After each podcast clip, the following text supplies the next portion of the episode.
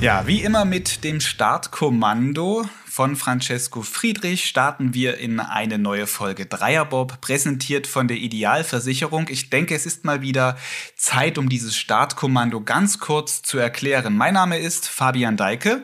Hallo und Ni Hao. Mein Name ist Tino Meyer, wie immer aus dem Pressezentrum in Peking. Ja, und das Startkommando, Tino, das bedeutet so viel wie steht, fertig und, und das bedeutet, es geht los. So sieht das aus. Dann müssen Pilot und Anschieber zeitgleich die Bügel treffen und die ersten 50 Meter so schnell wie möglich zurücklegen, in den Bob springen, bevor es im Eiskanal dann um die Ideallinie geht. Genau, die Ideallinie finden, das werden wir heute hier auch in dieser Podcast-Folge. Eine Folge, die mal wieder ja unter dem Titel stehen könnte zwischen Triumph und Tränen aus sächsischer Sicht. Das stimmt wenn man jetzt auf zwei Wochen Olympische Spiele, die wir jetzt de facto schon hinter uns haben, zurückblickt, sind es tatsächlich die Sachsen, die diesen Spielen ganz besondere emotionale Momente verliehen haben. Das hatten wir in der ersten Woche mit Denise Herrmann, die ja doch schon überraschend zu Gold im Biathlon Einzel gelaufen ist, über 15 Kilometer.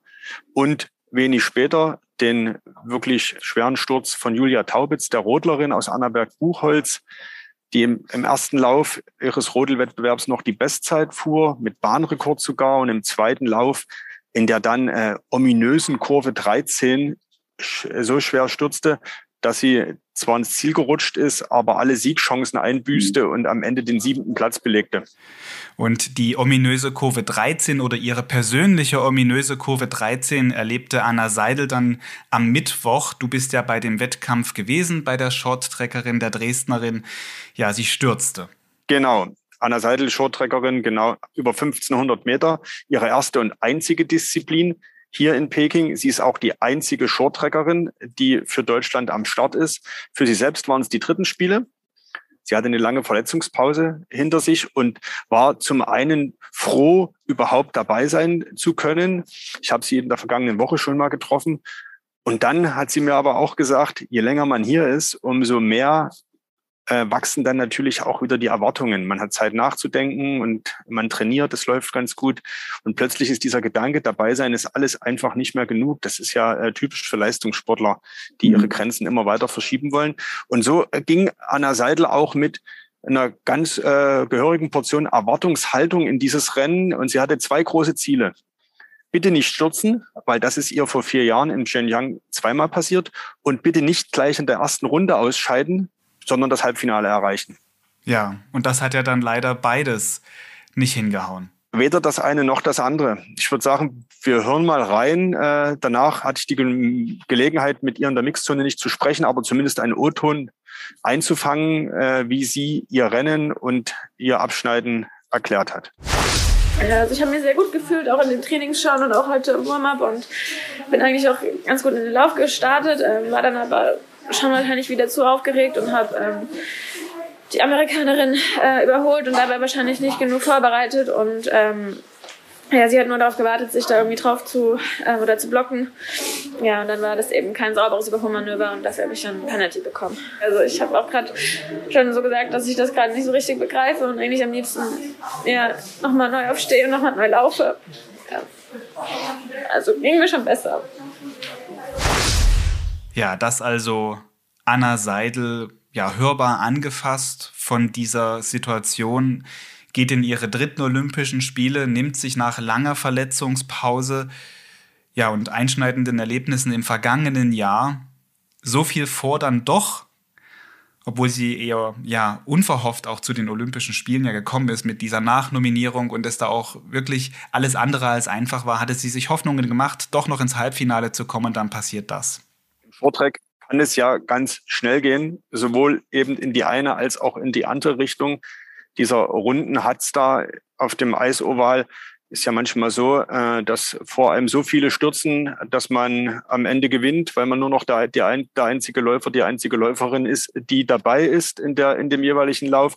Oder eben man ist selbst von einem Sturz betroffen oder wie es da Anna äh, Seidel jetzt gegangen ist, man bekommt eine Strafe für ein ein Regelverstoß, den man so selber äh, ja im Rennen gar nicht wahrgenommen hat. Also der äh, in Sekundenschnelle wird da entschieden, erst recht im Shorttrack über Sieg und Niederlage. Was mir aufgefallen ist, die Anna sagte das ja, sie würde am liebsten nochmal diesen Tag neu beginnen. Und das hat mich äh, erinnert an Julia Taubitz, die nach ihrem Sturz sagte, und am liebsten hätte ich danach nochmal 30 Sekunden vorgespult und äh, zurückgespult und würde alles nochmal neu machen wollen.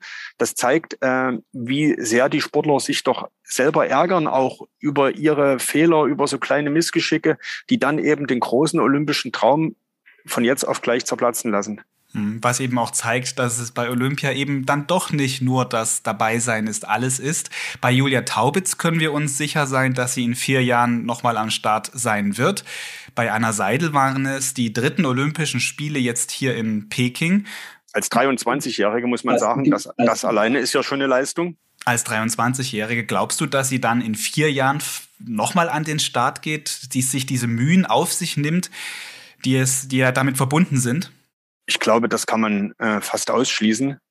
Das hat sie vorher auch äh, schon angedeutet, dass das ihre letzten Spiele sein werden. Womöglich sie schon nach dieser Saison ihre Karriere beendet, vielleicht noch ein Jahr dranhängt. Das muss man jetzt nach dem Eindruck Olympischer Spiele generell immer noch mal neu bewerten. Das ist auch den, der Tenor, den man hier von ganz vielen Sportlern hört vor allen Dingen von den Deutschen, weil äh, deren Sprache man ja hier am besten versteht. Äh, die Rodler haben das erzählt. Tobias Wendel, Tobias Arlt, beide 34, Nathalie Geisenberger, machen, äh, waren das die letzten Olympischen Spiele? Da sagen sie dann immer, äh, na ja, hm, das kann, möchten wir jetzt so direkt mit dem Einfluss des Wettkampfs da nicht entscheiden. Sehr wahrscheinlich ja, aber vielleicht auch nein. Also dieser olympische Zyklus, die nächsten vier Trainingsjahre, das wissen alle, sind mit ganz äh, hartem Training immer verbunden, um es überhaupt zu, äh, zu den Spielen zu schaffen. Und ja, wenn man das schon zwei, dreimal äh, selber mitgemacht hat, dann stellt man stellt sich die Frage natürlich immer äh, umso mehr, dann, ob man das alles nochmal auf sich nimmt. Von daher denke ich, werden wir in den nächsten Wochen so einige äh, Olympia-Helden und äh, ja, hören, die dann wahrscheinlich ihre Karriere doch beenden. Zumal man noch sagen muss, dass es im Short Track noch ein bisschen, ja, nicht so einfach ist, sich vorzubereiten auf Olympische Spiele jetzt im Vergleich zu anderen Sportarten, die einfach, ja, größer sind, die mehr Möglichkeiten haben. Im Shorttrack ist das ja eher schwierig, wenn man das jetzt auch auf die letzten Jahre sich anschaut, die Bedingungen. Na, man muss, man muss schon, äh, man kann es schon daran festmachen, die Shorttracker hatten exakt vier Weltcups, um sich für Olympia zu qualifizieren. Dann war eine EM geplant, jetzt im Januar in Dresden. Die musste ja Corona-bedingt abgesagt werden. Und am Ende musste es eben in den vier Weltcups passen. Und entweder man hat die Norm oder man hat sie nicht. Anna Seidel hatte die halbe Norm, aber nach ihrer Verletzungspause klar aufsteigende Form, weshalb sie der Deutsche Olympische Sportbund dann doch nominiert hat. Aber äh, das zeigt eben, das ist in jeder Sportart auch ein bisschen anders, ähm, mag im Shorttrack jetzt besonders speziell sein. Hm. Ich würde sagen, an dieser Stelle machen wir einen thematischen Cut nach dieser ja schon dramatischen auch Szene da mit Anna Seidel, als sie gestürzt war, hin zu einer völlig unerwarteten Geschichte, einem Lauf zu Gold. Katharina Hennig und Viktoria Karl. Die Eigentlich auch Drama, aber eben ganz anderes Drama. Genau, ein Drama mit äh, sehr gutem Ausgang.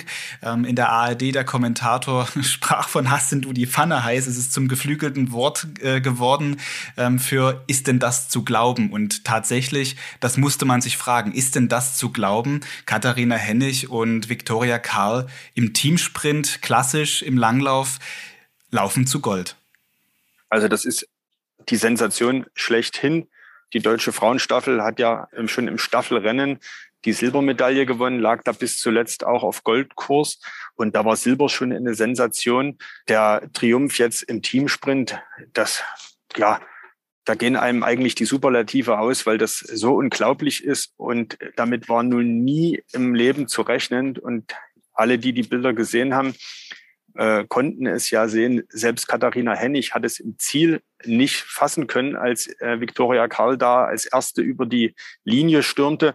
Victoria Karl hat am nächsten Tag erzählt, sie wisse immer noch nicht, wie die letzten 100, 200 Meter abgelaufen seien. Sie hat einfach alles gegeben und war im Ziel Erste und hat das aber ja in dem Moment auch erst ganz schwer realisiert. Und am Tag danach, als die beiden dann in der Pressekonferenz zu hören waren, hat, äh, oder mehr ein Krächzen zu hören waren, was darauf schließen ließ, dass gut gefeiert wurde, äh, war diese Fassungslosigkeit, diese positive Fassungslosigkeit bei beiden äh, immer noch zu hören und zu spüren. Ja, und ich würde sagen, wir hören auch mal eben rein in diese Töne von dieser Pressekonferenz, was Viktoria Karl und Katharina Hennig danach gesagt haben. Wir gehen nicht mal mit dem Gedanken im Ziel. Ähm, ich glaube, Vicky hatte da noch nicht so viel Gedanken. Ähm, ich habe ja die letzte Runde verfolgt und es war einfach ein ähnlicher Krimi wie bei der Staffel. Es ist einfach ein ganz komisches Gefühl, weil man selber alles gegeben hat und dann einfach nichts mehr dazu beitragen kann, ähm, sondern einfach nur noch hoffen kann.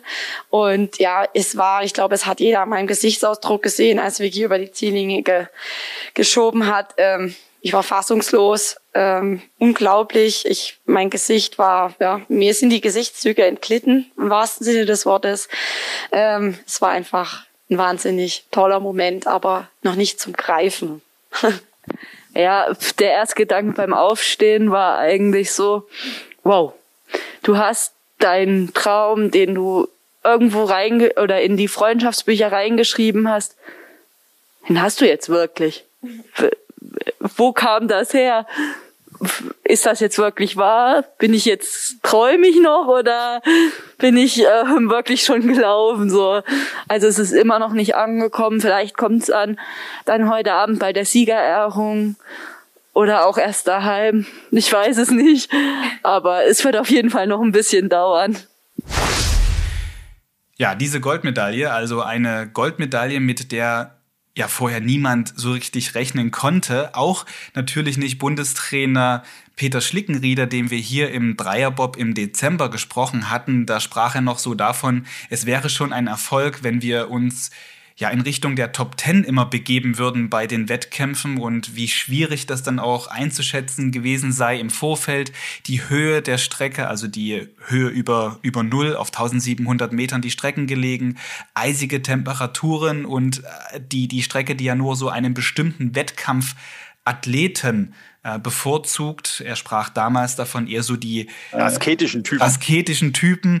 Und jetzt ist es ja wirklich gelungen, dass er seine ja, seine, seine Athletinnen da genau auf diesen Punkt hin offenbar zusammen mit dem Team hintrainieren konnte, dass das alles gepasst hat. Wir hatten ja gerade im äh, Fall von Anna Seidel auch über äh, Glück, Pech oder, oder Unglück gesprochen. Äh, sicherlich kam äh, im Langlauf jetzt alles Gute zusammen, aber auch das gehört zu Olympia und auch das gehört zum Leistungssport. Wenn der Moment sich bietet, muss man einfach da sein und auch die Chance ergreifen, ergreifen können.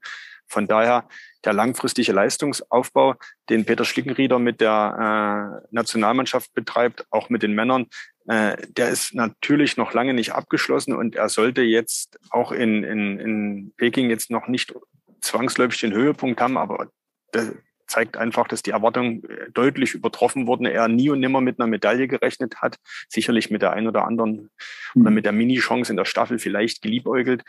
Aber jetzt steht da eine Bilanz da, die einfach überragend ist und die dem Langlaufsport in Deutschland ganz sicher auch einen Schub gibt. Wobei das bei dieser Sportart besonders gut, vielleicht sogar einen, Doppel, einen Doppelstockschub gibt. Genau, ein Doppelstockschub. Und es hat natürlich auch Peter Schlingenrieder ähm, unheimlich emotional angefasst an diesem Tag. Er ist ja auch, es war auch sein Geburtstag noch dazu, sein 52. Und wer diese Interviews gesehen hat, der, der hat das dann auch wahrgenommen. Ihm kullerten da schon die ein oder andere Träne übers Gesicht, nachdem eben diese Goldmedaille perfekt gemacht wurde. Wie schlau und intelligent und klug dieser ganze Renneinteilung dann auch gewesen ist, was da auch taktisch abläuft bei so einem Langlaufrennen, das haben übrigens dann noch Katharina Hennig und Viktoria Karl in dieser Pressekonferenz Pressekonferenz erzählt. Ich würde sagen, wir, wir schwenken nach diesen ganzen Emotionen nochmal auf das Sportliche um und hören kurz rein, was Viktoria Karl und Katharina Hennig da unterwegs eigentlich ja taktisch angestellt haben. Und das war auch eine ganze Menge. Ja, genau. Also ähm, es lief ja alles bisschen drunter und drüber. Die Vicky wurde ja ähm, früh noch informiert, dass sie ran darf, weil Kate nicht 100% fit war. Aber sie hatte sich halt zu 100% so vorbereitet, als würde sie laufen. Und ja, wir hatten wieder einen guten Plan. Ähm, beim Teamsprint ist ja oft so, dass die Dame auf eins ähm, mehr so die die, also ich sag mal, die ist, die ein bisschen keulen muss und auf zwei sind eher so die Sprinterinnen. Ähm, wir haben uns halt so entschieden, dass ich auf der Eins laufe, weil meine Stärken halt im Berg liegen und meine Aufgabe dann war, ähm, dass Vicky sich schont und ich die Lücken dann zulaufe, damit sie am Ende noch ein paar Körner übrig hat. Und ähm, dieser Plan ist zu 100 Prozent aufgegangen. Ähm, Vicky hat praktisch ein richtig kluges Rennen gemacht. Sie hat es zu 100 Prozent umgesetzt. In der zweiten Runde hat sie rausgenommen. Ich konnte das Loch Gott sei Dank auch wieder schließen. Und das waren halt dann die drei Körner, die sie am Ende dann mehr hatte ähm, als die Konkurrenz. Und ähm, bis dann so ein Plan dann so aufgeht, ähm, ja, das ist natürlich unbeschreiblich und äh, ich glaube, man hat es an meinem Gesichtsausdruck gesehen, ähm, als sie über die Ziellinie ist. Ich war fassungslos, ich bin es immer noch. Ich habe es noch nicht richtig realisiert, aber es ist einfach unbeschreiblich schön und wir sind wahnsinnig stolz.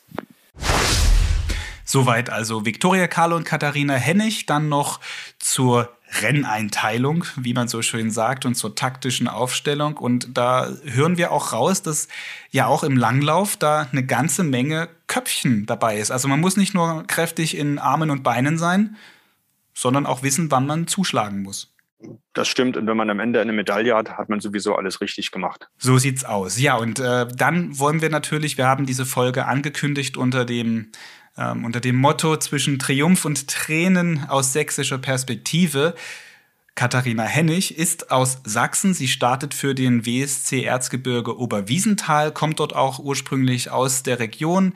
Und wir haben mal uns umgehört, wie in Oberwiesenthal die Reaktionen ausgefallen sind nach dieser Goldmedaille für Katharina Hennig. Und am gleichen Tag gab es ja auch noch die Bronzemedaille für Denise Herrmann in der Damenstaffel im Biathlon und die startet ebenfalls für den WSC Erzgebirge Oberwiesenthal und wir haben gesprochen mit Jens Benedikt, dem Bürgermeister von Oberwiesenthal, was diese beiden Medaillenträgerinnen nun bedeuten für die Stadt und ob das ja auch so eine Art Schub für den Langlaufsport in der Region auslösen kann.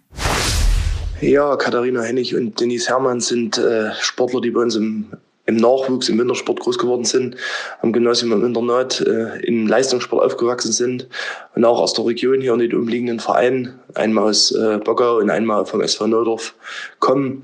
Und für uns ist das natürlich ganz wichtig und äh, es hat eine ganz große Bedeutung. Es sind einfach äh, Maßstäbe, wo man sich auch in der Entwicklung dran orientiert.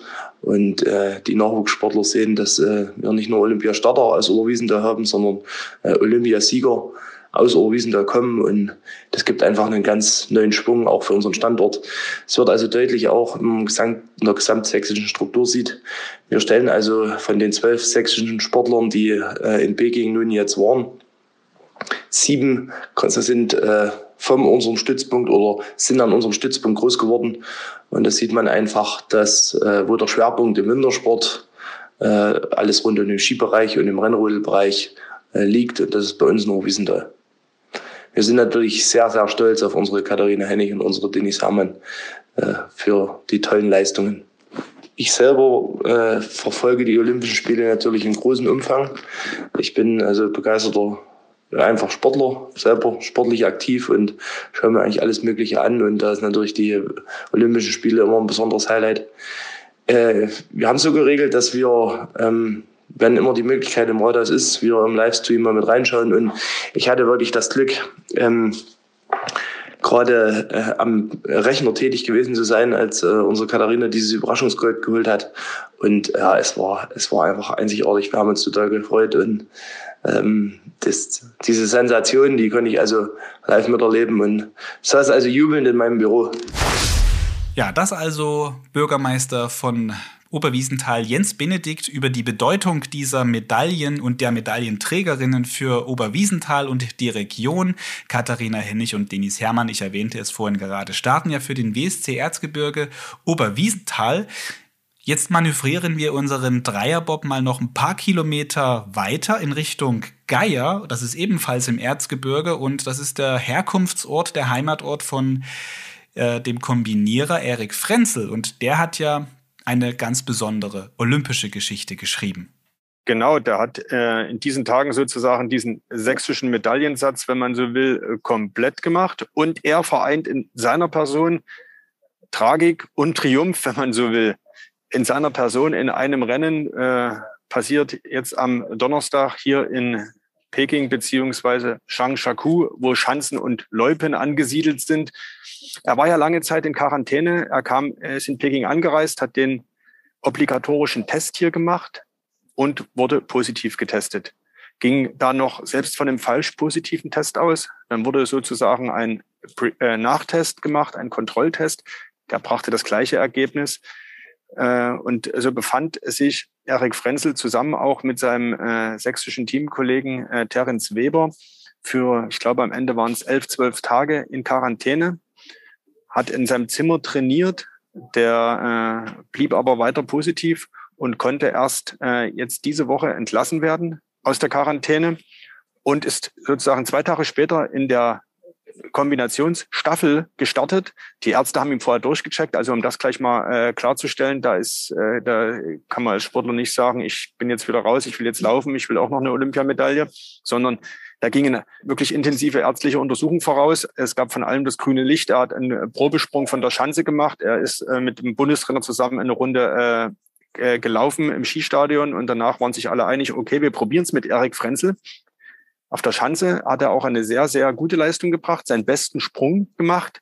Die deutsche Mannschaft damit auf Rang drei nach dem Springen und ging dann in, in das Staffelrennen an dritter Position und äh, ist auch ganz gut reingekommen, musste einen Rückstand aufholen, hat das gemacht und brach dann aber, sagen wir mal, einen Kilometer, halben Kilometer vom Ziel richtig, richtig ein, handelte sich innerhalb von äh, ein paar hundert Metern 30, 40 Sekunden Rückstand ein, was wenig klingt, aber eine äh, äh, Welt ist. Und im Ziel sagte er dann zusammen, um es kurz zu machen, die deutsche Mannschaft kam doch noch auf den zweiten Platz. Vinzenz Geiger, der Einzel-Olympiasieger, hat eine, eine große Aufholjagd gestartet, hat die deutsche Mannschaft auf Platz zwei gebracht. Große Siegerehrung, großer Jubel. Die Siegerehrung fand aber ohne Erik Frenzel statt, völlig entkräftet, äh, musste er erstmal wieder, musste erstmal medizinisch versorgt werden.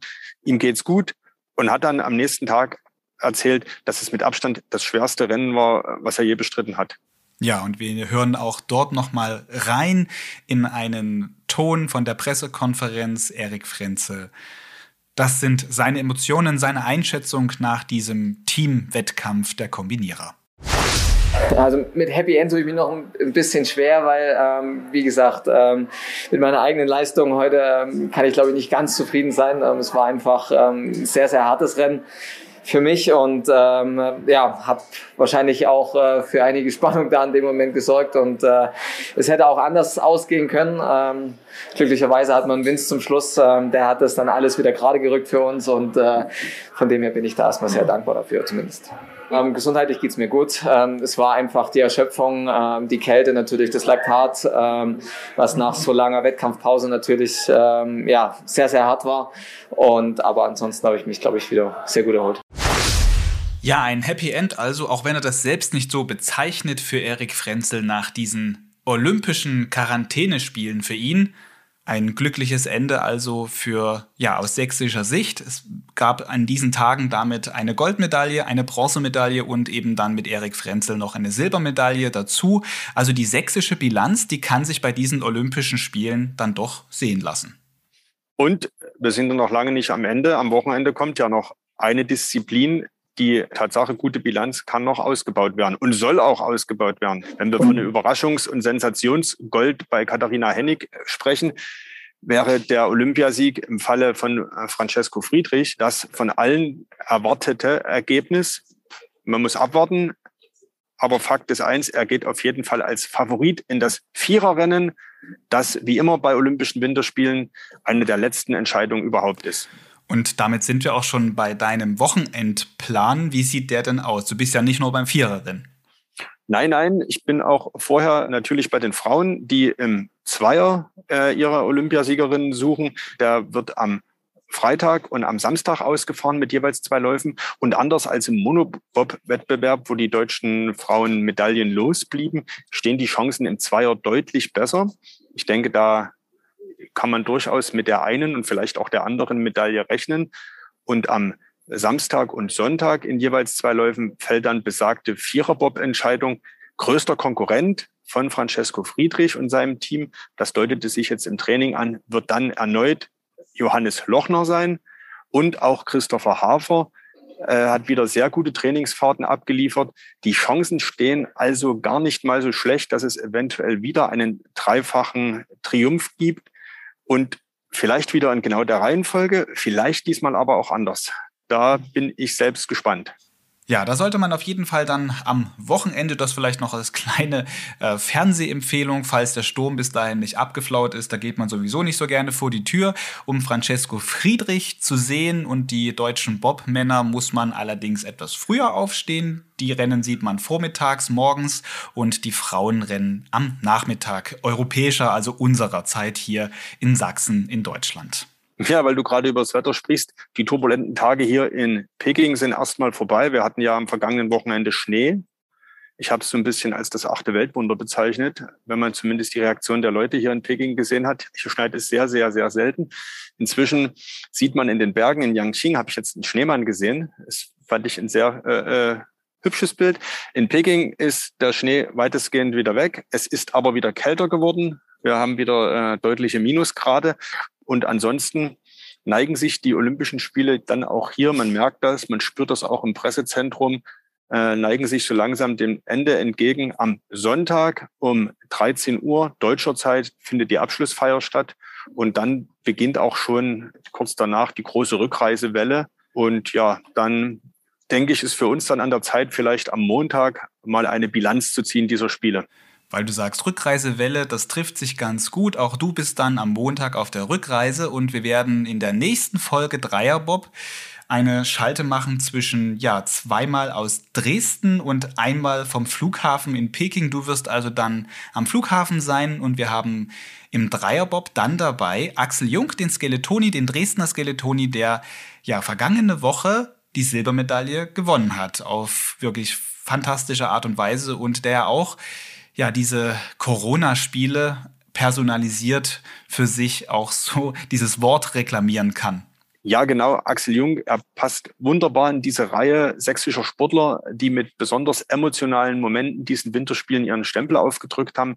Er wurde ja nach dem letzten Weltcup und kurz vor seinem Abflug nach Peking Corona positiv getestet musste ebenfalls in Quarantäne und hat dann auch den geplanten Abflug mit der Mannschaft verpasst. Er hat in Peking oder in Yangqing das erste Training verpasst und am Ende äh, trotzdem in sehr beeindruckender Art und Weise die Silbermedaille geholt und er wird uns bestimmt am Montag noch die eine oder andere äh, äh Geschichte rund um seine ganz persönlichen Olympischen Spiele erzählen.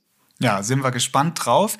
Bis dahin bleiben Sie auf sächsische.de informiert rund um die Olympischen Spiele in einem Newsblog. Den Link dahin, den packe ich in die Beschreibung dieser Podcast-Episode.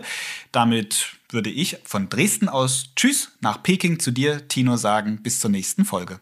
Bis demnächst, bis Montag. Ich äh, packe schon mal ein bisschen Sachen, dass ich dann Montag auch pünktlich am Flughafen bin. Bis dahin. Tschüss.